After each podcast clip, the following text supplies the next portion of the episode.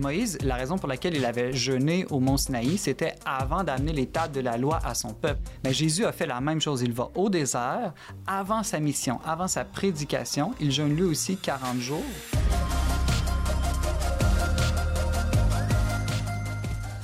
Bonjour et bienvenue à Parésia, votre balado qui prend le temps de penser.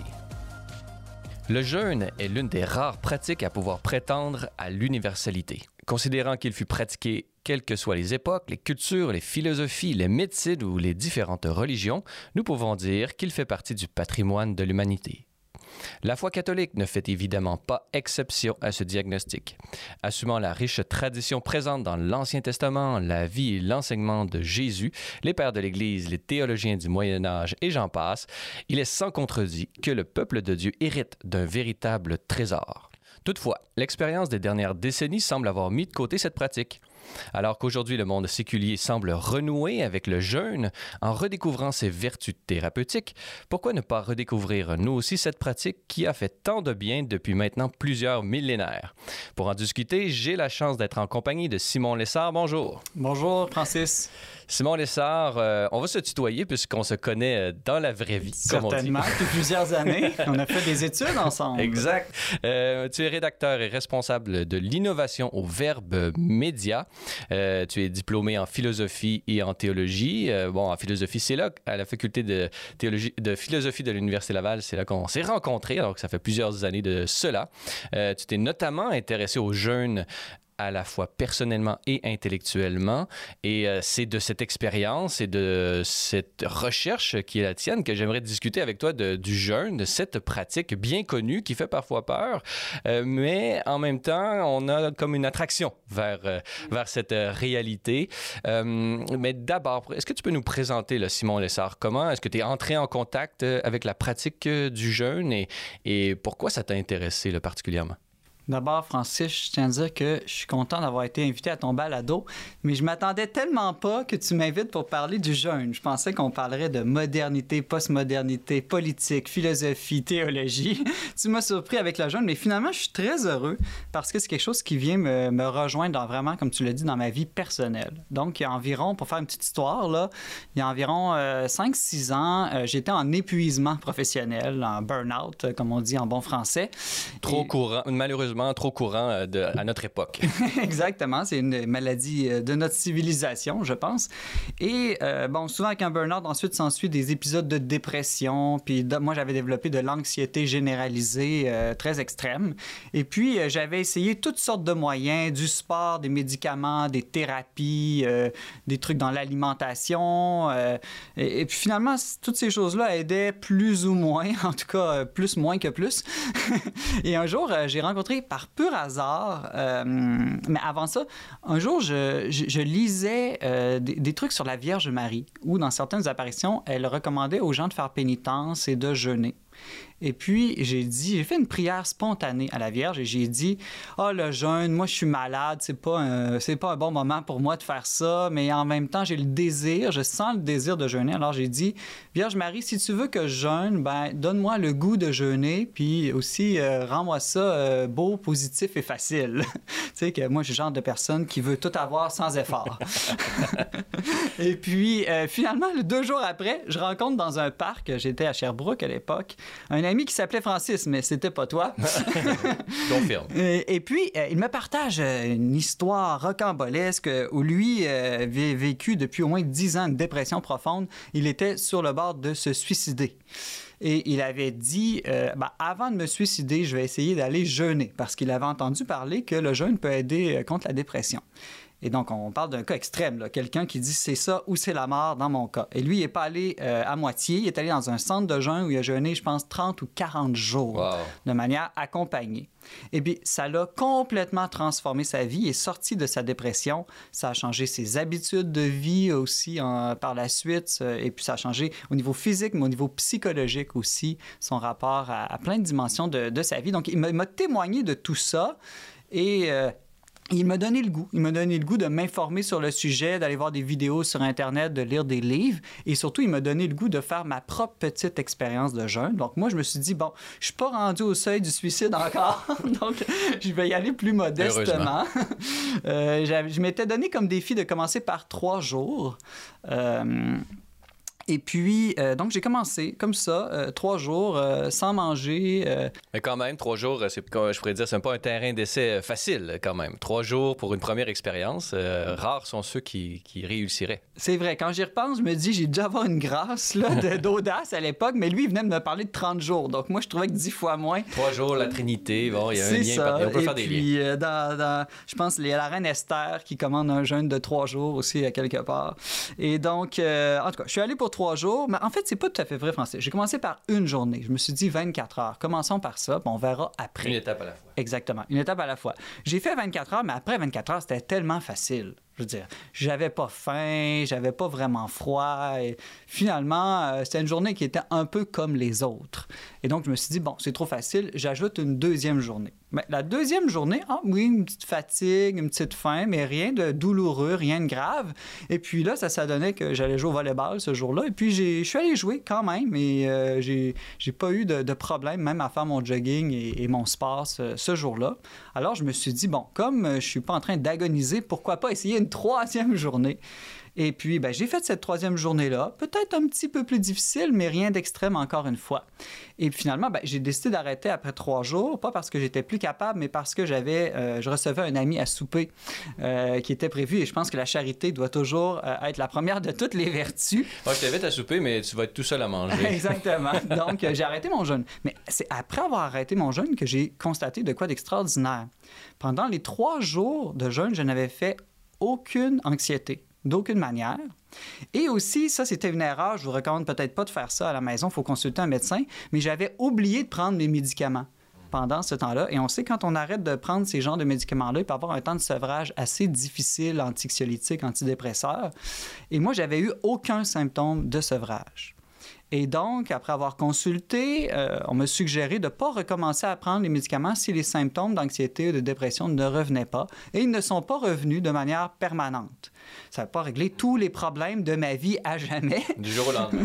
mais, mais quand même, de manière spectaculaire, en trois jours, je dirais que tout ce qui me faisait, qui me dérangeait, qui me faisait souffrir, là, suite à, à cet épuisement professionnel-là, au moins 80-90% des symptômes avaient disparu. Donc ça, c'est comme ça que j'ai commencé, Francis, à m'intéresser aux jeunes d'un point de vue très pratique, très thérapeutique, un problème, une maladie, et puis ça, moi, ça m'a aidé à guérir. Je ne prétends pas que tout le monde, si vous faites de l'anxiété, que vous nous écoutez, qu'il suffit de faire comme moi, puis que vous allez automatiquement guérir, mais ça peut, ça peut arriver aussi.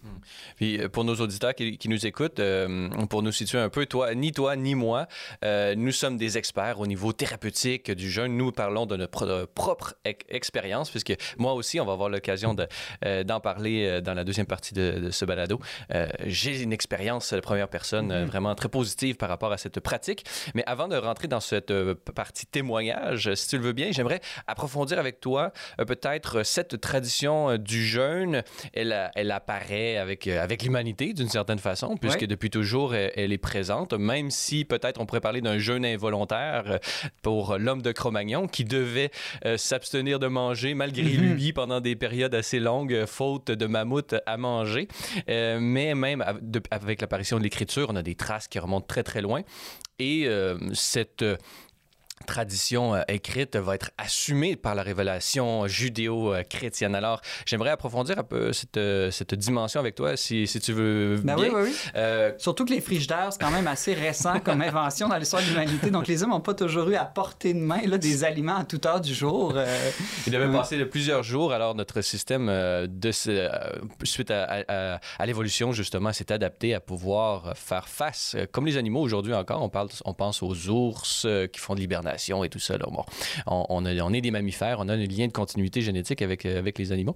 Mais on va passer à cette question scientifique un peu plus tard. La le jeûne dans la Bible, comment est-ce que ça apparaît? Dans quel, Peut-être dans l'Ancien Testament, commençons par l'Ancien Testament. Oui, ben même dans l'Antiquité, avant même ça, euh, tu sais, je, je, veux dire, euh, on dit que les deux plus vieux médicaments au monde, c'est les plantes, évidemment, si on est habitué de l'entendre, mais le deuxième, on en parle moins, c'est le jeûne. Eh bien, il y avait l'historien grec Hérodote, lui, qui avait dans ses, ses écrits remarqué que les Égyptiens avaient découvert un secret pour demeurer en bonne santé. C'était tout simplement qu'ils jeûnaient trois jours par mois pour se purifier il avait remarqué que ça, produisait des, effets remarquables encore au niveau de la santé. Et puis, euh, les philosophes grecs, hein, 500 euh, ans avant Jésus-Christ, on pense à Pythagore, Socrate et Platon, étaient tous des adeptes de jeûne long même que l'école de Pythagore exigeait que pour pouvoir entrer à son université, là, son école, on était obligé de faire 40 jours de jeûne avant. pour lui, ça purifiait le corps et l'esprit et ça disposait ensuite bien le disciple à entrer dans, la philosophie. Et puis surtout, peut-être le témoin le plus fort dans l'Antiquité, c'est Hippocrate, hein, le fameux père de tous les médecins. Euh, et, qui lui revenait toujours à l'idée que l'homme porte en lui son médecin intérieur. Donc, l'idée, c'est que ce n'est pas les médicaments qui nous guérissent, ce n'est pas le médecin qui nous guérit. Les médicaments, le médecin, il favorise un processus de guérison qui, lui, euh, se fait, euh, qui, est, déjà en nous. Et euh, Hippocrate recommandait évidemment le jeûne comme le meilleur de tous les, tous les médicaments.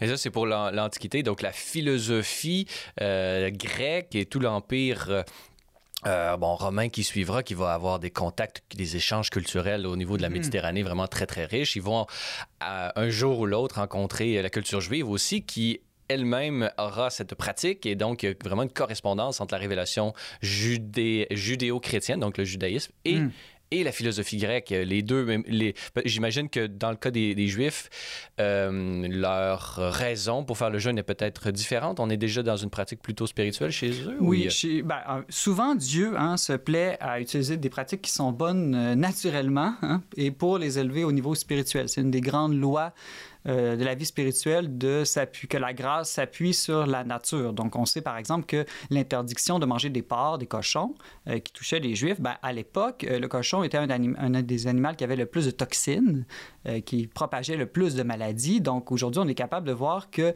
oui, il y avait des raisons spirituelles, des raisons liturgiques, ritualistes, mais aussi... des raisons de survie. Des raisons de survie, exactement. Et Dieu a révélé aux Juifs, si vous ne voulez pas mourir, ne mangez pas de porc, puisque c'est mauvais à ce moment-là de l'histoire. Exactement, exactement.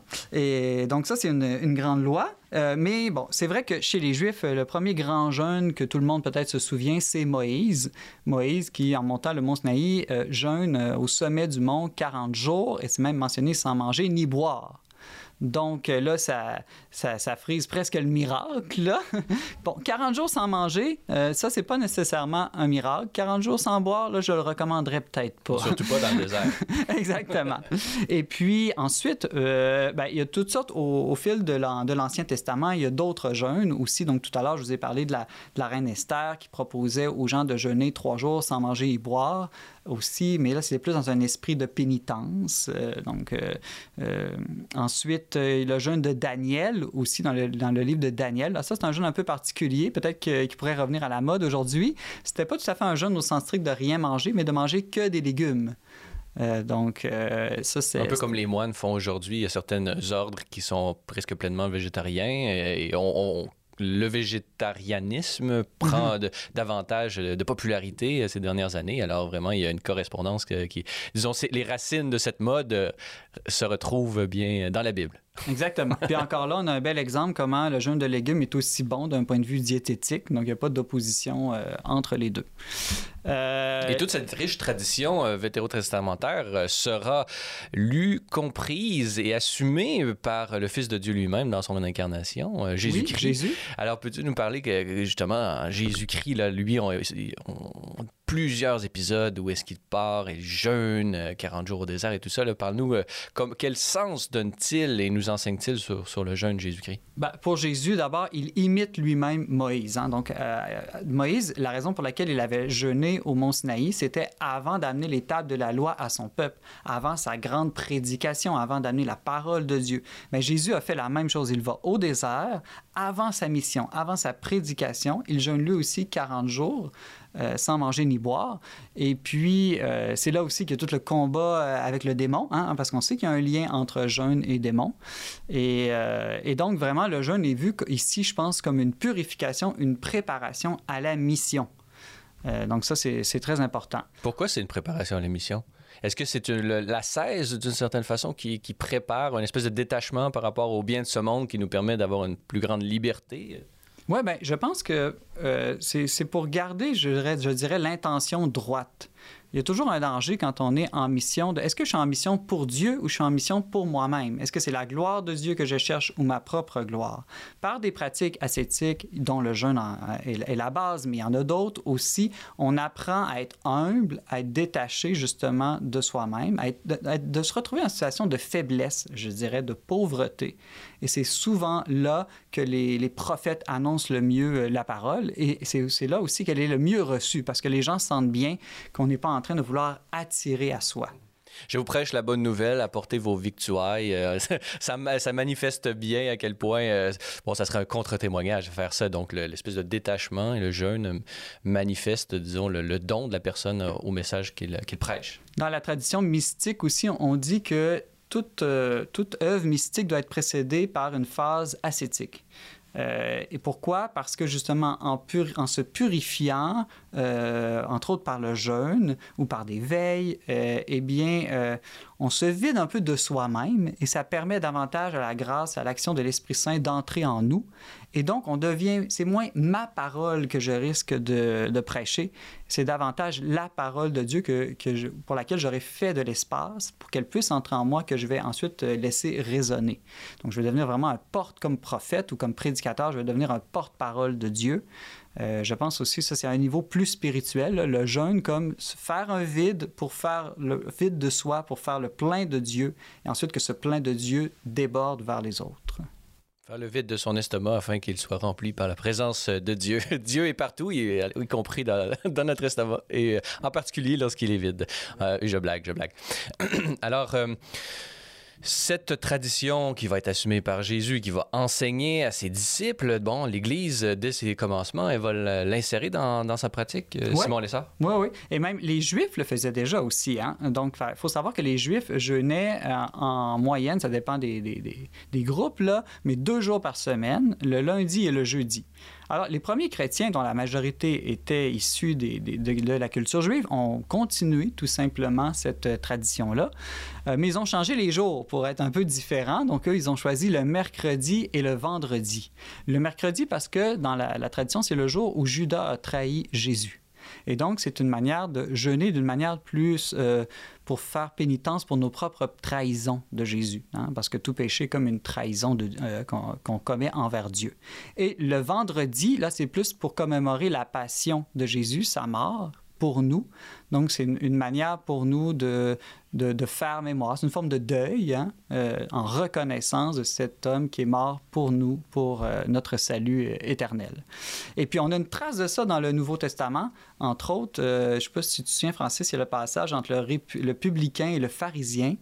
Et puis le, pharisien dit Ah, moi, je suis bien meilleur que l'autre. Hein. Je donne la dîme et je jeûne deux fois par semaine. C'était les lundis et jeudis. Donc, c'était cette, cette coutume-là. Évidemment, ici, dans ce passage-là, ce qu'on lui reproche, c'est pas de donner la dîme ni de jeûner deux fois par semaine. C'est le fait d'utiliser ça pour s'auto-justifier puis se penser supérieur aux autres et mépriser les autres. Donc, euh, c'est vraiment l'intention droite qui est très importante dans toute pratique euh, ascétique. Il faut le faire euh, pour les bonnes raisons, avec vraiment le but, c'est de faire la place à Dieu pour qu'il prenne, qu'il puisse se déployer en nous. il y a aussi un élément, bon, pour approfondir juste un petit peu cette, question-là, il, y a aussi un élément de comment je pourrais dire, de spiritualisation du corps qui pourrait, c'est-à-dire que c'est là, bon, la religion chrétienne est une religion de l'incarnation. Mhm. Dieu se fait homme et donc il assume euh, notre humanité. Et nous, nous sommes appelés à accueillir cette présence-là et, vivre à notre degré une certaine, euh, disons, union à, Dieu, non pas hypostatique, mais une certaine union à, Dieu. Est-ce que le jeûne, d'une certaine façon, ne nous met pas dans, ne nous rappelle pas, rappelle à notre corps que notre destinée est spirituelle et que nous sommes appelés notre corps est appelé éventuellement à être incorruptible, donc à, se passer de nourriture. Est-ce qu'il y a comme une, un pré... on vit déjà maintenant par le jeûne la vie d'un corps glorieux? On pourrait dire ça parce que tu as raison, Francis, que j'espère ne pas décevoir personne ici, mais au ciel, on mange pas. Notre corps ne va pas tomber malade, ne va pas se dépérir. Hein. Le corps glorieux est parfait. Euh, mais je dirais que ce que le jeûne fait surtout, c'est qu'il met de l'ordre entre la réalité du corps et de l'âme ou du matériel et du spirituel. Le danger, c'est qu'il ne faut pas non plus devenir des anges. Euh, en, en, jeûnant, on réalise qu'on a faim aussi. Donc, on réalise qu'on a quand même un corps, on en prend conscience et qu'on a besoin quand même de manger. Donc, euh, mais que le corps n'est pas le plus important, hein, parce que de dire non à son corps, de, manière équilibrée, c'est une manière de dire tu n'es pas mon dictateur, tu n'es pas celui qui va gouverner ma vie. Euh, je suis capable de me maîtriser moi-même, capable de maîtriser mon corps, mes appétits, mes passions. Alors ça, c'est très important pour être un véritable être humain. Être vraiment libre implique une maîtrise de soi. Mais je dirais que ça peut être pris aussi de, dans l'autre sens, c'est-à-dire qu'on vit aussi à une époque, euh, certes, qui valorise le corps et les plaisirs charnels euh, trop, mais on vit aussi à une époque, paradoxalement, très idéaliste. Euh, désincarnée, en fait, et particulièrement chez des gens qui sont religieux, qui sont priants, qui sont croyants, qui ne font que lire des livres ou qui ne font que d'avoir des débats d'idées. Et la foi peut devenir quelque chose euh, qui n'a plus aucun rapport avec le corps. Donc, par la pratique concrète du jeûne, euh, c'est comme si c'est une prière du corps, le jeûne aussi. On fait participer tout notre être euh, dans notre recherche de Dieu. Et un peu comme le Christ crucifié sur la croix, ben son corps aussi il était offert. C'était pas simplement son cœur qui était offert sur la croix. Donc, je, je pense qu'il y a les deux. Redécouvrir la bonté du corps et de l'âme, mais les ordonner le corps en vue de l'âme. On pourrait dire aussi que la, disons, lorsqu'on se met en arrêt d'alimentation, euh, on sent la faim, comme tu dis, et mm. donc cette faim euh, qu'on ressent d'une manière sur le long terme nous rappelle ou rappelle à notre corps et nous rappelle à notre esprit euh, notre état de bénéficiaire, c'est-à-dire notre état de, on a besoin de l'extérieur, on a besoin de Dieu pour vivre, et donc dans une époque où est-ce qu'on est dans l'homme démiurge, la toute-puissance, c'est bien de se rappeler... L'autosuffisance. Exactement, c'est bien de se rappeler que nous sommes dépendants euh, de l'extérieur, éventuellement euh, et, ultimement, nous dépendons euh, de Dieu. Et donc, cette pratique nous rappelle cet état de créature qui, trop souvent aujourd'hui, surtout dans une époque de toute puissance technologique, par exemple, on, peut, on peut avoir la tentation de l'oublier de plus en plus. Oui, oui. On, souhaite que tout soit immédiat aussi hein, aujourd'hui. Le jeûne, c'est de dire à notre corps, dire à certains de nos désirs, attends un peu. On fait ça des fois avec les enfants. Hein? Alors, on leur apprend à attendre eh bien, ça nous sort de cette logique, je dirais, un peu adolescente ou infantilisante de tout tout de suite. Non, euh, dans la vie, tout ne vient pas tout de suite. Et puis, si on apprend à vivre ça au niveau de nos appétits euh, alimentaires, on risque d'être meilleur à le vivre au niveau de d'autres appétits euh, spirituels ou de d'autres projets dans la vie. On a vu, bon, euh, comment euh, bon, la pratique du jeûne est à la fois dans la philosophie, elle est dans la révélation judéo-chrétienne, l'enseignement de Jésus, elle est assumée par l'Église. Et bon, euh, aujourd'hui, bon, comment est-ce que l'Église, là, qu'est-ce qu'elle enseigne sur le jeûne? Est-ce que ça fait toujours partie de ses pratiques? Moi, j'ai entendu des histoires du jeûne eucharistique, par exemple. À l'époque, il fallait attendre 12 heures avant de pouvoir aller communier. Et donc, on a des histoires euh, rocambolesque. J'ai un petit verre d'eau, je peux pas communier. Ouais, ouais. Ou euh, je mangeais à 11h30 pour pouvoir avoir mon 12h avant la messe du dimanche matin, etc. Donc, mm l'espèce de contournements euh, qui sont drôles. Aujourd'hui, on regarde ça, c'est un peu folklorique. mais donc, l'Église a assumé à travers son histoire vraiment la pratique du jeûne, le codifié même, pourrait-on dire, à, certains, à certaines époques. Bon, sans remonter, puisqu'on on parlerait de 2000 ans de, de catholicisme et donc, j'imagine, il y a une histoire complète de la pratique du jeûne dans l'histoire de l'Église. Euh, plus récemment, comment aujourd'hui l'Église, disons depuis Vatican II, qu'est-ce qu'elle enseigne sur le jeûne? Est-ce que c'est toujours une pratique euh, recommandée? Est-ce que c'est toujours une pratique qui a des bénéfices spirituels dans l'enseignement de l'Église? La réponse est oui. Et euh, Benoît XVI, à l'époque, cardinal Ratzinger, dans un beau livre sur la foi, aborde dans un dialogue avec un journaliste cette question-là. Et il dit évidemment que l'Église n'a jamais dit après le Concile Vatican II d'arrêter de jeûner. Ce qui est vrai, c'est que le jeûne qui était obligatoire, euh, par exemple, tu mentionnais avant la messe, au début avait été réduit de, de minuit la veille hein, hein, à trois heures avant la messe. À minuit la veille, c'est pour ça qu'entre autres qu'on avait les messes de minuit à Noël. Pourquoi? Ça permettait aux gens de faire le party et puis d'aller à la messe tout de suite après? Parce que c'était pas un nombre de temps. Mais ça, c'était un abus. Hein, euh, donc on un abus qui a quand même accouché d'une belle tradition. Oui, donc, comme euh, quoi du bien peut sortir de n'importe quoi. et puis, euh, après, donc là, ils ont dit non, l'esprit, c'est pas tant minuit la veille. L'esprit, c'est d'avoir un temps avant la messe, de pas arriver bourré ou sous à la messe, hein, d'arriver avec une certaine faim corporelle, mais qui est, qui est, aussi une fin spirituelle de Dieu à la messe. Donc, ils ont mis ça à trois heures. Ensuite, ils ont encore allégé à une heure parce qu'ils ont tellement vu l'importance de la communion qu'ils n'ont pas voulu que des gens se privent de communier simplement euh, pour ça. Donc aujourd'hui, la règle, c'est très simple. On ne doit pas, on peut boire de l'eau, mais on ne doit pas manger ou boire autre chose que de l'eau une heure, non pas avant le début de la messe, ça c'est important à dire, mais avant la communion. Donc en, général, pour une messe du dimanche, il n'y a pas beaucoup de problèmes. La communion, c'est à peu près à 50 minutes ou 48 minutes de la messe. Donc, euh, si on calcule bien, on peut manger ou boire quelque chose d'autre que de l'eau environ 15 minutes avant l'heure ou début de la messe. Exactement. Puis ça, c'est même pas du jeûne, hein? c'est juste de, de, bien planifier ses repas, si je peux dire. Euh, ou d'attendre le brunch après la messe Ah, mais ben ça, c'est intéressant par contre. Hein? Pourquoi il y a une tradition de brunch chez nous au Québec? Justement, parce qu'on avait jeûné tout le dimanche matin, on n'avait pas déjeuné. Et donc, à 11h, à midi, quand on sort de la messe, tout le monde a faim. On fait un grand repas festif.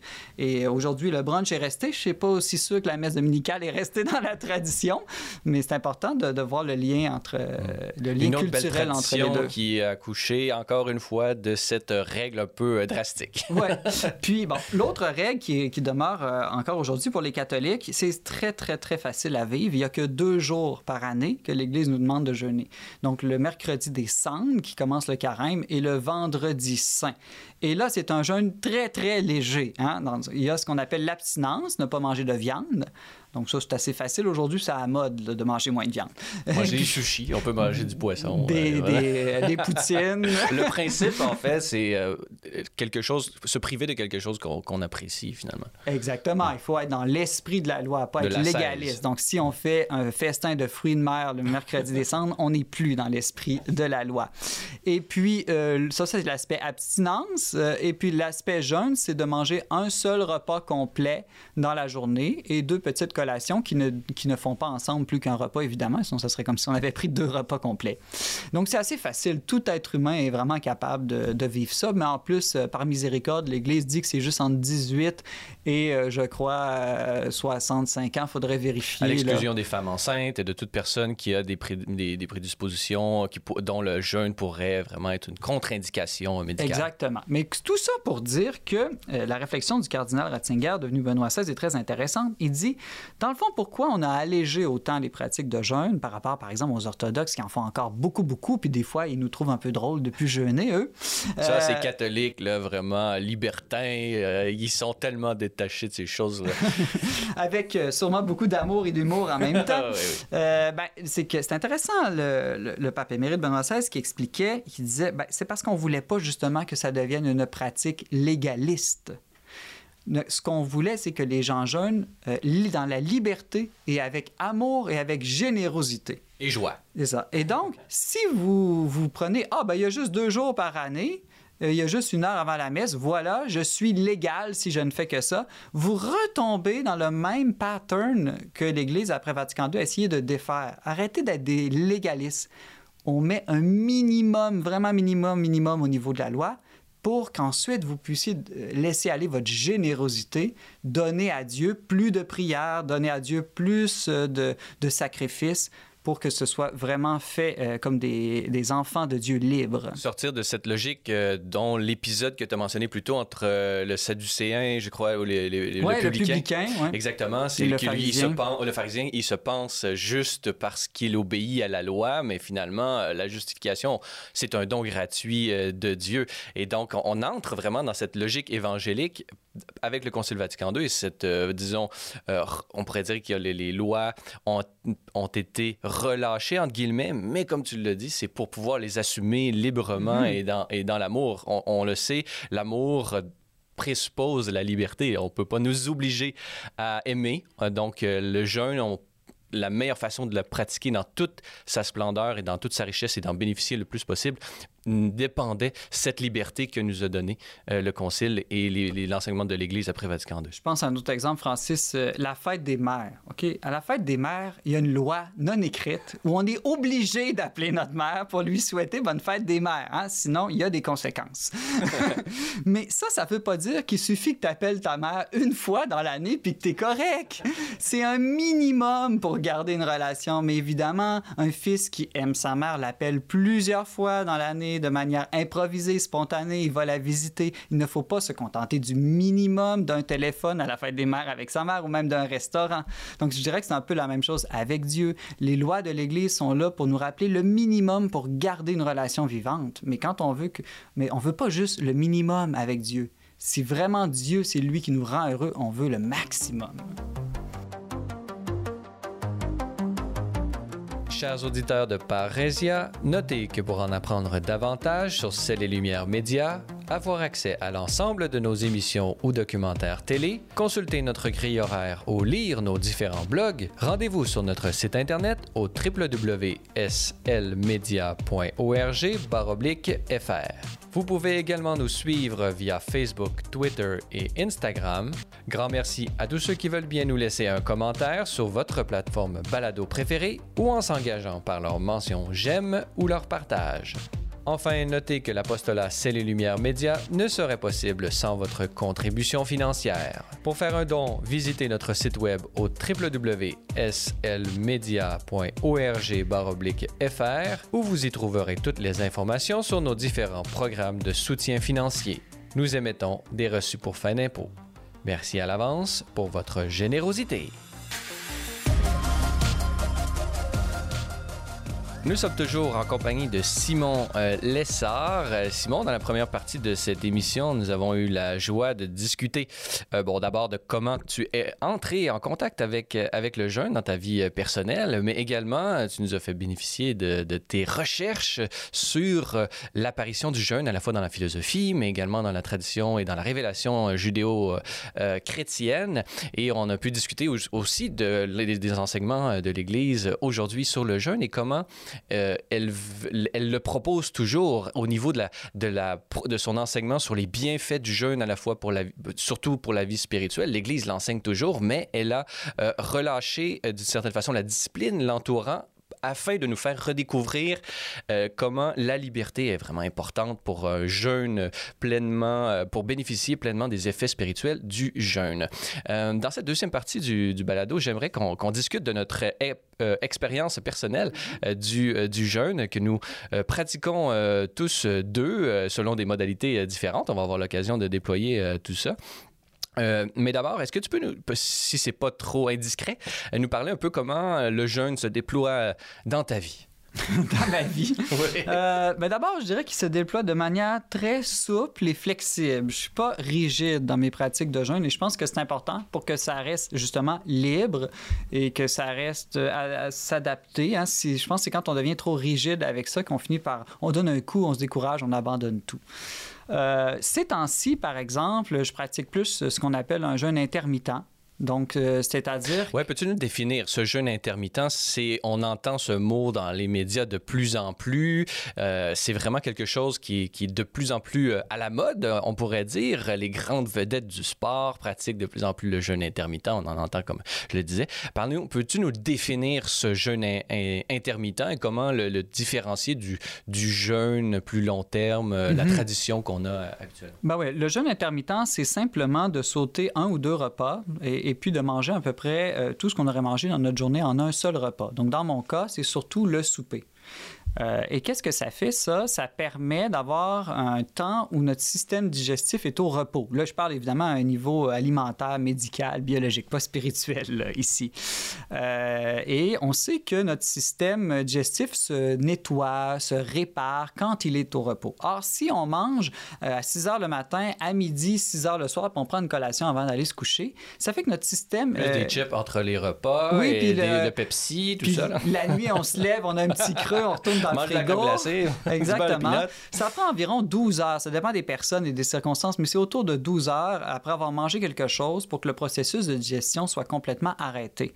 Donc, si vous avez jamais de plage de 12 heures sans manger dans vos journées, ça se peut que ça fasse 30, 40, 60 ans que tout votre système digestif n'ait jamais eu un moment de repos il de ces, des organes qui sont sollicités durant la digestion. Exactement. Et s'il peut se nettoyer et réparer, surtout quand il est au repos, ben, on imagine bien qu'il ne peut pas le faire beaucoup euh, dans votre cas.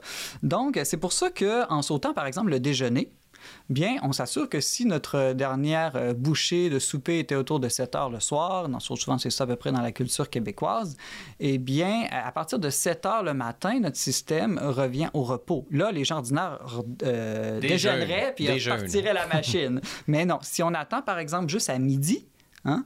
Eh bien là, déjà, on a une plage de quelques heures de repos qu'on offre à notre système digestif. Puis si on attend jusqu'au souper du soir, en mangeant quitte un plus gros souper, c'est pas grave, eh bien, on, offre à notre corps euh, encore plus de repos. Dans le fond, le, le, jeûne ne commence pas lorsque je viens de terminer de manger. Le jeûne commence 12 heures après mon dernier repas si je n'ai pas euh, ingurgité de calories entre les deux, finalement. Donc, on, euh, pourrait le dire comme ça, hmm. tout en disant que comme on est dans les choses humaines, ça peut être très variable d'un individu à l'autre, mais c'est clairement pas juste une demi-heure après avoir mangé. Donc, si je fais, euh, si je mange à 6 heures, le 6 heures le lendemain matin, je commence mon jeûne, entre guillemets, plus ou moins, et donc, six heures plus tard, à midi, je viens de faire, je viens de compléter six heures de jeûne. Et donc, mhm. est-ce que c'est à ce moment-là, dans ces six heures de jeûne-là, que, disons, les, les, les, organes sollicités dans la digestion se réparent, euh, ce repos-là? Qu'est-ce, que ces organes-là font pendant cette période de repos?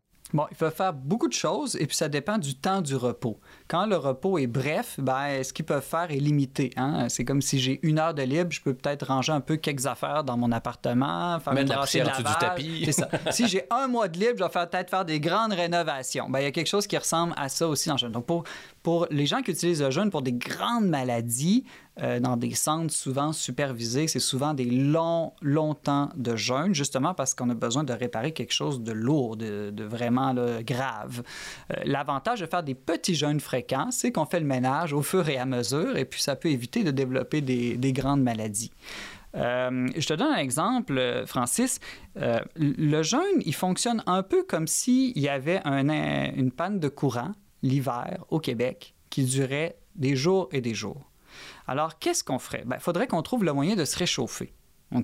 Mais on est intelligent, nous. Donc, ben, on, espère qu'on est intelligent. Donc, si on a la chance d'avoir un petit feu de foyer chez nous pour se réchauffer, on va pas brûler n'importe quoi au hasard. On va commencer par quoi? Ben, le bac de récup, par exemple. Ça, c'est sûr qu'on le veut plus de toute façon. Après, on va peut-être regarder si on a des bouts de meubles en bois qui sont brisés ou un tas de bois inutile dans le garage. On va aller vers ça. Si après, il continue à faire froid, ben, on va peut-être regarder les livres qu'on n'a pas lus depuis 30 ans, puis on va commencer par ceux-là, pas ceux-là qu'on aime le plus. Puis s'il faut aller plus loin, ben on va penser sérieusement chaque objet en s'assurant que les objets les plus essentiels, ce soient les derniers absolument qu'on brûle. Hein? Eh bien, le corps fait un peu la même chose. C'est-à-dire que quand il est en jeûne, il doit quand même continuer à aller chercher de l'énergie. Mais euh, après un certain temps, ça dépend des personnes. Deux, euh, dépend du nombre d'heures, mais parfois même du nombre de jours. Une fois que les, réserves de glucides, de sucre sont épuisées, alors là, il doit aller ailleurs. Et d'habitude, il, va, aller dans les lipides, les gras, graisses. Et puis c'est souvent là que se retrouvent les toxines. Mais il est tellement intelligent, le, le corps, qu'il va chercher toutes les cellules qui sont malades par exemple, c'est pour ça que de plus en plus de recherches euh, en ce moment découvrent euh, que c'est très bon pour vaincre le cancer. Hein? Parce que avant d'aller prendre une, d'aller se nourrir d'une cellule euh, saine, il va aller prendre des cellules malades, cancérigènes. Et puis, alors que la chimio, elle, tue on toutes les cellules. de prévention du cancer. J'imagine que si on intègre ce jeûne intermittent dans notre vie de tous les jours, notre corps va tout au long de l'année, toujours être en train de manger ces cellules malsaines qui, qui, qui, restent dans notre corps et qui euh, demandent à, être évacuées. Donc, on va, on va les manger. Comment est-ce qu'on appelle ça? Je sais pas, c'est l'autophagie. L'autophagie, ça, on se mange nous-mêmes, mais on se mange pas les parties essentielles. On mange vraiment ce qui est excédent, qui, qui mérite d'être débarrassé. Donc, si dans l'optique où est-ce qu'on ne fait pas cette, euh, ce jeûne thérapeutique, mm-hmm. est-ce que, euh, est que ça pourrait être une des causes justement de toutes ces maladies qu'on voit apparaître et qui sont totalement euh, nouvelles? C'est-à-dire que on ne purifie pas notre corps de, tout ça. Des, à, force d'accumuler des déchets dans notre système, on en vient à s'encrasser. c'est possible, Francis. Puis encore là, dès qu'on est en médecine, tout est complexe. là, donc, il, y peut y avoir plusieurs causes. Mais je te donne deux exemples où que, ce que tu dis semble être vérifié.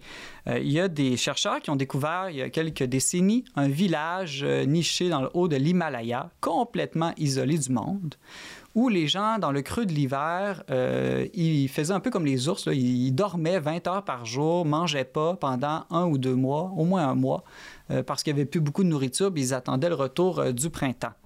Eh bien, quand ils ont découvert ce village-là, il n'y avait pratiquement aucune maladie que nous, on connaît ici. Pas de cancer, pas de maladie du cœur, pas de diabète, évidemment. Pas de rides, peut-être? Non, ça, je ne sais pas, mais il y avait une certaine jouvence, on pourrait dire. et puis, et finalement, le, Parti communiste chinois a fini par envoyer des routes et puis envoyer des supermarchés et puis ils ont fini par avoir exactement notre mode de vie. Et immédiatement après, toutes nos maladies sont arrivées dans ce village-là.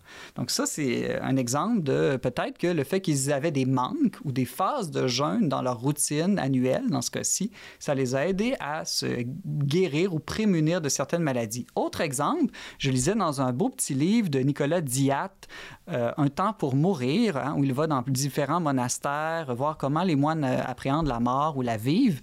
Et puis, euh, à la fin, c'est très beau, il, il, entre dans le monastère de la Grande Chartreuse en France. Et les Chartreux sont très ascétiques. Hein? Et je pense qu'il y a plus de la moitié de l'année qui jeûnent ou qui mangent que des légumes ou en tout cas... Une, beaucoup de salade. Exactement. C'est très, très, très Avec une petite chartreuse une fois de temps en temps, mais très rarement. Eh bien, le, le, père abbé dit, euh, dans la mémoire de plusieurs siècles de notre monastère, il y a pratiquement aucun cas de cancer. Il n'y a pratiquement aucun cas de grave maladie rare.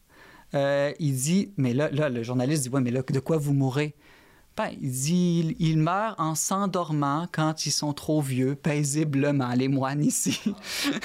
ça semble trop beau pour être vrai. Mais en tout cas, euh, euh, peut-être que c'est pas que le la jeune. grâce de la bonne mort. Il y a peut-être le fait qu'ils fréquentent l'église aussi. de stress aussi, ça doit changer beaucoup de choses. C'est un ensemble. C'est peut-être la beauté des montagnes, je ne sais pas. mais mais je ne serais pas surpris que leur régime alimentaire, euh, qui ne tombe pas dans l'opulence comme nous en Occident, doit jouer beaucoup euh, pour leur santé. Hmm. Parce qu'on parle souvent bon, de, l'épidémie d'obésité. Euh, on a souvent tendance à pointer du doigt bon, la surconsommation d'aliments en termes quantitatifs, mais la question de la séquence de, cette, de euh, du fait d'ingurgiter tous ces, ces aliments-là n'est souvent mis de côté. On pense pas à ça. On dit ah ben là, il, ça doit être simplement le fait qu'on mange trop. Donc mangeons là, on parle de peut-être des régimes qui proposent ce mhm. genre de choses-là. Ben, on va manger. Exactement. Donc, mais ce que euh, tu apportes, bon, je, sais que ça devient à la mode. Je pense qu'il y a le docteur Fung, par exemple, là, mhm. à Toronto, mhm. le, néphrologue, euh, qui est rendu euh, vraiment un grand apôtre du jeûne. Mais il y a plein d'autres docteurs qui, qui, se sont pensés que penchés sur la question. Il y a même des centres de jeûne un peu partout qui, qui sont vraiment sollicités de plus en plus. Ah, justement, il parle beaucoup de, de l'aspect séquentiel euh, de notre organisme et comment il faut aussi inclure euh, l'ordre dans lequel on, mange, ou disons la fenêtre des heures dans lesquelles on, mange. Il faut inclure ça dans le calcul total d'un ensemble multifactoriel de l'alimentation humaine. Oui, et, ce que je trouve intéressant, c'est que souvent, Francis, moi, je trouve quand on se met à lire sur l'alimentation, ça devient compliqué. Hein? Puis là, chacun ses théories, puis il faut manger ci, pas ci, comme ci, comme ça. Puis à la fin, c'est prend presque un doctorat. Puis de toute façon, on va peut-être se tromper parce que l'autre spécialiste à côté, lui, propose presque l'inverse. Mais ce qui est intéressant avec le jeûne, c'est que le jeûne, il dit, garde, même si tu es imparfait, même si tu manges un peu trop de ci, de ça, tu bois trop, s'il y a des moments de jeûne dans ta routine, soit dans une journée, une semaine, un mois, une année, ça va venir purifier tes imperfections. Fait moi, ça, c'est plus mon approche paresseuse. Euh, pas être obsédé, anxieux à chaque fois que je mange quelque chose, mais ajouter des moments, des jours de jeûne dans ma routine, euh, vraiment pour venir euh, retrouver un équilibre, je dirais. Là, on parle beaucoup un équilibre physique, thérapeutique au niveau du corps, mais aussi, c'est beaucoup au niveau spirituel. Moi, ce qui est intéressant, c'est que dans ma vie de tous les jours, ça fait depuis, euh, bon, j'ai plusieurs amis, euh, dont tu euh, fais partie, qui m'ont parlé du jeûne. Et, donc, j'ai eu l'occasion de me voir aller pour ainsi dire. et, j'ai vu d'abord, et c'est sur ce terrain-là que j'aimerais t'amener pour, le, pour le moment, j'ai vu d'abord les réticences que j'avais moi-même par rapport au jeûne. Dès que j'ai entendu le mot jeûne, j'ai fait Oh mon Dieu, oh non.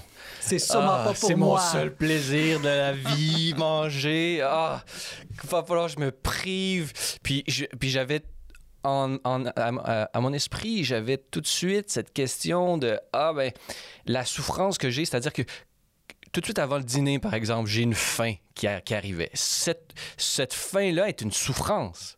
Et donc, j'avais en condensé à mon esprit cette souffrance-là que, que, je multipliais par l'infini si je venais à inclure le jeûne dans ma vie et dans mon style de vie. Et donc, ce qui est intéressant, c'est que je l'ai quand même essayé. Je l'ai essayé. Bon, j'avais un petit peu de surpoids. J'ai dit, ah, ça peut pas faire de mal. Puis en plus, bon, c'est catholique le faire. Ça, dans la tradition, ça doit bien avoir quelque chose de vrai derrière ça. Et donc, je l'ai inscrite dans ma, dans ma vie, dans mon style de vie. Ben, graduellement, j'ai commencé. Euh, bon, j'ai fait un. Euh, j'étais dans un voyage, par exemple, et là, je me suis dit, bon, je mangerai pas le repas qu'ils vont me servir dans l'avion. De toute façon, c'est la cochonnerie qui, qui servent, et donc je me me priverai pas de quelque chose de bon pour mon organisme. Donc, j'ai commencé comme ça. Et je me suis rapidement euh, et providentiellement, je sais pas qu'est-ce qui s'est passé, mais je me suis approprié le jeûne comme si c'était quelque chose dont j'avais jamais eu accès et, comme si ah où étais-tu tout ce temps? Euh, tout simplement par souci de productivité, par exemple, dans la journée. Et, et ce que je me suis rendu compte, c'est que la souffrance de la faim, bon, d'abord, elle passe très vite. C'est à peu près 10 minutes. Hein. Elle passe très vite, 10 minutes et c'est fini. C'est une souffrance plus psychologique à mm. cause des habitudes qu'on a qu'une souffrance réellement physique. Et, il y a des et je sais qu'il y a des neurones même dans notre estomac et donc il y a des influx nerveux directs de notre estomac à notre cerveau et donc euh, c'est sûr que ça facilite la communication entre les deux, ce qui n'est pas le cas peut-être avec mon, mon petit doigt. Donc, et donc, c'est sûr que cette souffrance-là est assez intense parce qu'il y, a des neurones sur place qui viennent nous dire j'ai faim, puis tout ça. Mais une fois que j'ai intégré cela, par exemple, j'ai commencé par sauter le, dîner, euh, le, déjeuner, pardon. Ce que je me suis rendu compte, c'est que le, euh, le midi, habituellement, quand j'étais au travail, je mangeais le midi, j'arrivais 30, 15 minutes, 15 minutes, 15-30 minutes plus tard, j'avais une torpeur, j'étais fatigué et je devais combattre pour rester éveillé, pour continuer à travailler. Et cette torpeur-là, elle aussi, elle était souffrante. Mhm. Et donc, là, je me suis mise... Comparer les deux souffrances. Exactement. Je suis arrivé devant ça, j'ai dit, bon, quelle est la pire des deux souffrances? Bon, on dirait que dans, en ce monde, j'ai le choix entre une et l'autre. Je ne peux pas, je, ne peux pas, si je prends une, je, je, perds l'autre, et si je prends l'autre, je perds, je perds la première. Et j'ai comparé les deux et je me suis rendu rapidement compte que je préférais souffrir, entre guillemets, la petite, le 10 minutes de faim à le 45 minutes de combat que je devais avoir pour pouvoir continuer à travailler l'après-midi. Donc, c'est comme ça que petit à petit, j'ai intégré ça dans, dans, ma vie. Et euh, bon, on va, on va pouvoir en, parler, mais j'aimerais, euh, bon, pour faire une histoire brève, parce que c'est pas là-dessus que je voulais parler, mais je voulais parler du point où est-ce que, culturellement, d'où vient cette peur que j'avais au départ contre le jeûne, une espèce de préjugé défavorable, euh, vraiment, où est-ce que ça paraissait comme un scandale? Y a-t-il quelque chose dans notre culture occidentale? Ou d'où ça vient cette peur du manque de la nourriture? Mais je pense que, en tout cas, je vais parler pour le Québec, ça vaut peut-être pour l'ensemble de l'Occident aussi, mais je pense qu'on reste traumatisé par une époque où on était plus pauvre. Hein, je pense hein, peut-être en Europe, ça peut être l'époque de la guerre où il y a eu des manques réels. Euh, moi, je pense à mes grands-parents. Bon, mes grands-parents étaient fermiers, donc au niveau de la nourriture, ça allait, mais quand même, c'était pas l'opulence des supermarchés d'aujourd'hui. Et je pense qu'on est peut-être resté marqué par ça, que d'avoir une bonne vie, une vie réussie, c'est d'avoir un frigidaire plein. Hein? Et, euh, Ça, c'est ce que je me suis rendu compte aussi. J'arrive à la maison, j'ouvre le sans aucune raison, j'ouvre le frigidaire.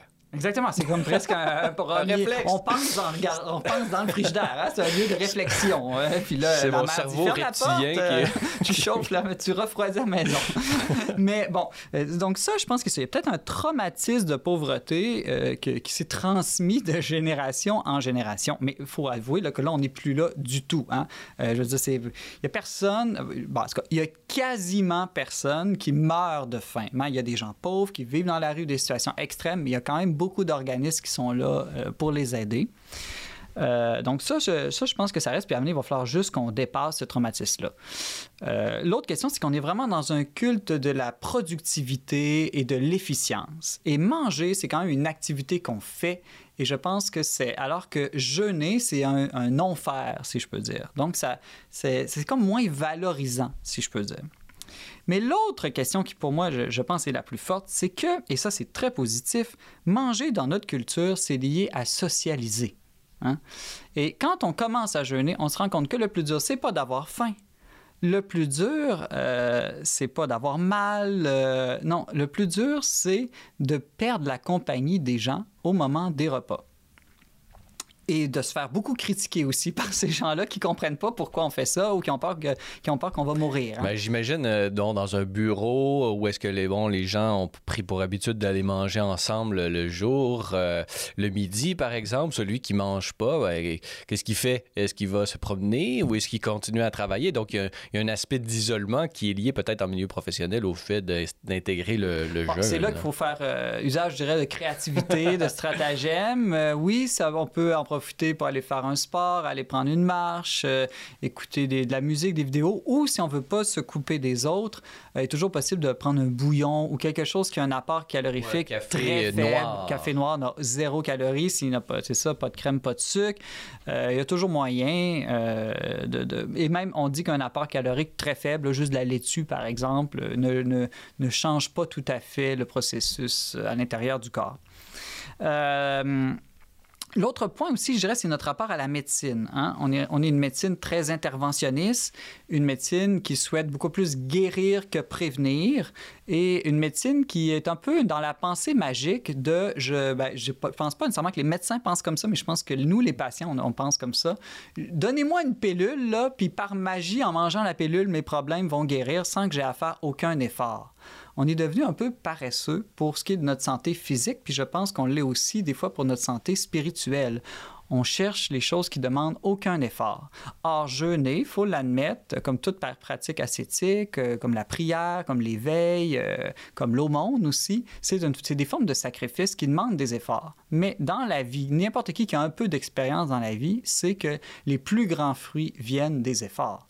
Et donc, ça, c'est peut-être un renversement. Si on souhaite, euh, autant au niveau du corps qu'au niveau de l'âme, hein, je pense, mettons qu'on parle de l'âme ici, un christianisme confortable et sans effort, ben, moi, j'appelle ça la religion du démon. ouais, on fait pas de. On fait non, pas de non, on fait pas dans la dentelle parce qu'il faut des fois marquer un peu les esprits, mais je pense qu'on comprend ce que je veux dire. Hein? Euh, le démon, c'est le menteur. Hein? C'est ça, c'est ça, que c'est le diviseur et c'est le menteur. Ben, Quelqu'un qui dit, euh, c'est la même chose dans l'économie, hein? pour presque rien, tu vas gagner beaucoup d'argent. D'habitude, il y a un sur roche.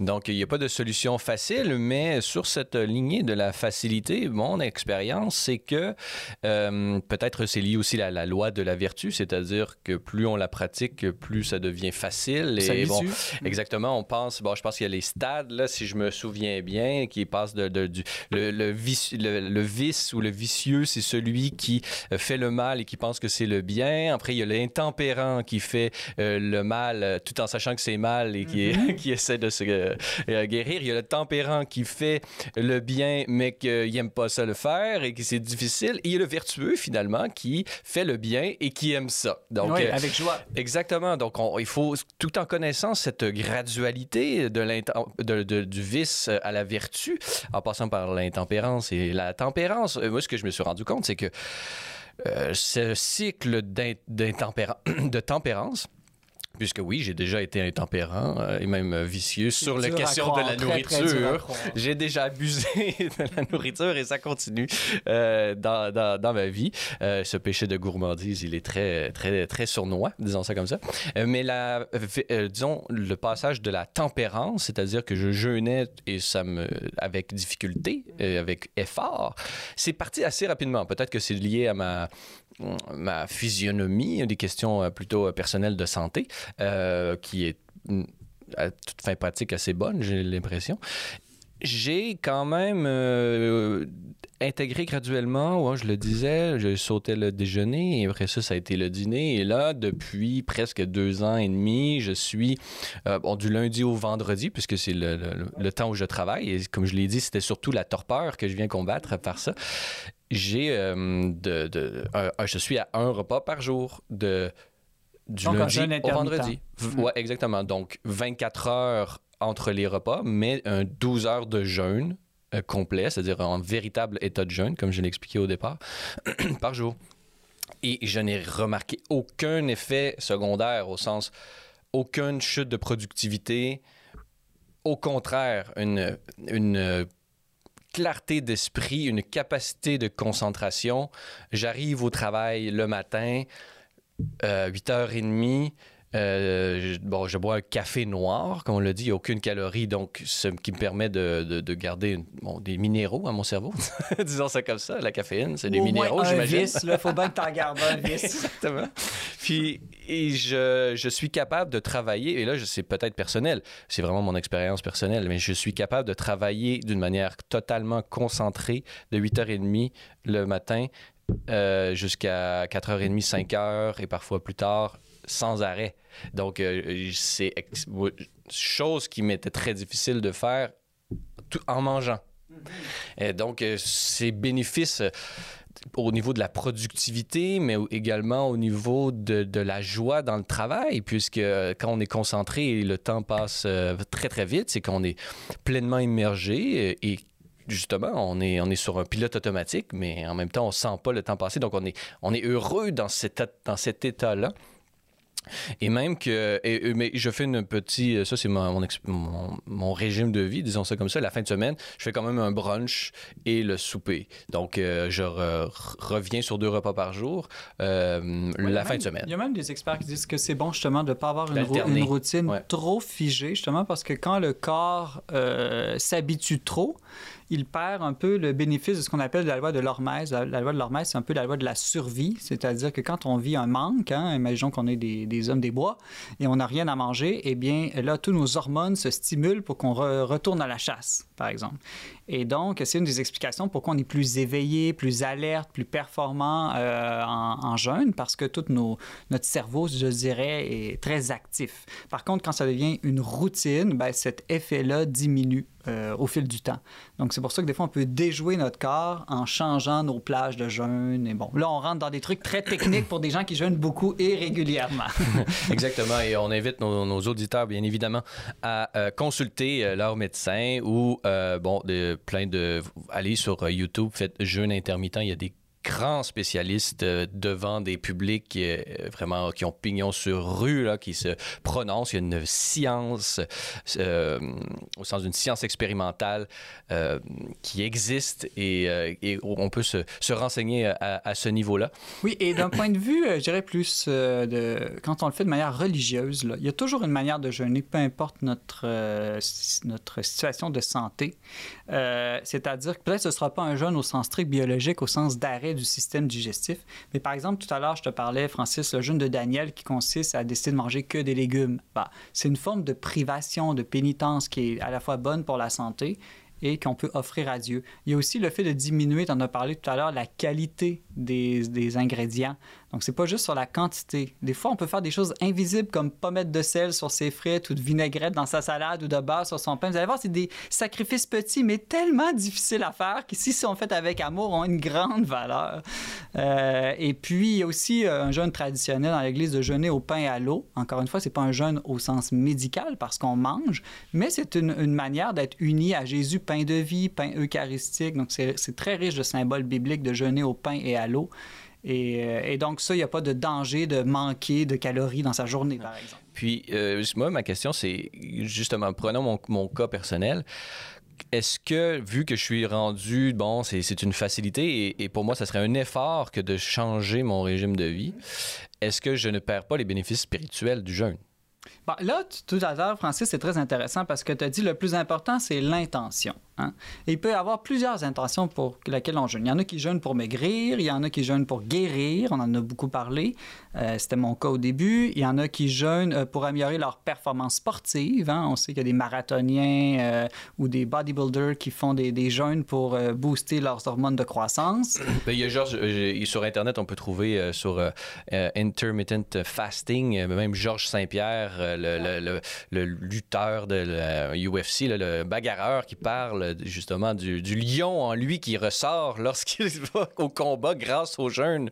Et donc, euh, il, parlait justement de cet exemple-là de la, de la lionne qui part à la chasse, non pas lorsqu'elle vient de manger, mais lorsqu'elle est en carence. Exactement. Et donc, ses énergies normal, Hein? Hmm nous-mêmes, on a le goût d'aller au supermarché quand on a faim.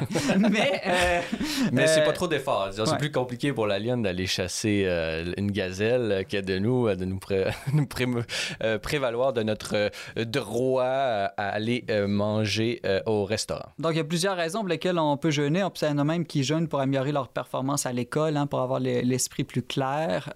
mais si on veut vraiment jeûner pour des raisons spirituelles, c'est-à-dire pour favoriser notre vie de prière, favoriser notre union à Dieu, favoriser de laisser l'Esprit Saint, la grâce entrer, prendre toute la place en nous, euh, faire pénitence pour nos propres fautes ou ceux des autres, ou pour demander aussi, hein, parce qu'on dit que le jeûne ajoute à la prière de demande une sorte de puissance, de ferveur, demander des grandes grâces. Eh bien là, il n'est pas impossible de mélanger plusieurs intentions, hein? Euh, maigrir, guérir et euh, s'unir à Dieu. Mais il faut quand même entrer en soi-même et se poser la question, c'est quoi ma vraie première intention? Et il faut ensuite ordonner les choses et prendre nos décisions par rapport à quelle est notre intention première. Moi, quand j'ai fait un jeûne pour guérir, je me suis peu préoccupé des questions spirituelles parce que mon intention première était de guérir. Maintenant, quand je jeûne, j'essaie que ce soit plus spirituel. Donc, j'essaie de profiter, par exemple, du temps qu'on gagne en allant pas à l'épicerie, en cuisinant pas, en faisant pas la vaisselle et en mangeant pas, pour prier plus dans une journée. On peut gagner presque trois heures par jour dans une journée de jeûne. Alors les gens qui disent, moi j'ai jamais le temps euh, de prier, je vous crois, mais jeûnez, puis là vous aurez plus d'excuses pour pas prier. Euh, bon, Simon Lessard, malheureusement, ça fait déjà une heure qu'on discute de, cette, euh, de ce sujet vraiment passionnant. on a juste à pas, à pas aller dîner, Francis, on va pouvoir faire une autre heure. en effet, mais peut-être que ça sera l'occasion dans un autre balado de, de, continuer sur cette lancée euh, du, sur le, le jeûne. Et vraiment parce qu'il y a énormément de choses que, qui, qu'on pas dont on n'a pas parlé, malheureusement, comme le, jeûne sur plus long terme. Là, on a parlé du mhm. jeûne intermittent, mais sur 5, 6, 7 jours. J'ai déjà fait 7 jours, Francis, je te raconte. Exactement. Donc, euh, ce n'est que partie remise. Nous nous euh, rejoindrons euh, dans un prochain balado. C'est une invitation que je vous lance, que je te lance, Simon Lessard. Pardonnerez ce vouvoiement réflexe.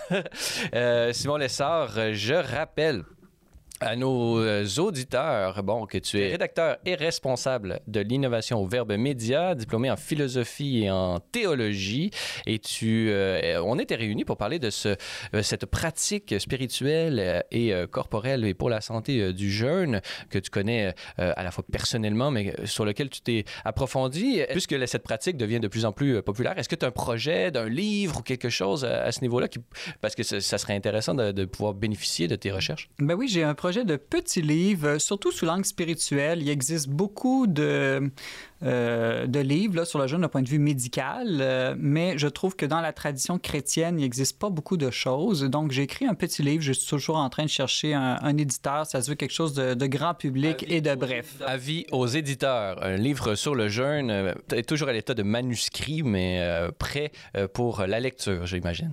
Exactement.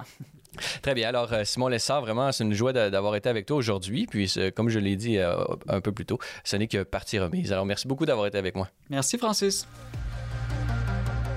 Voilà, c'est tout pour notre balado de cette semaine.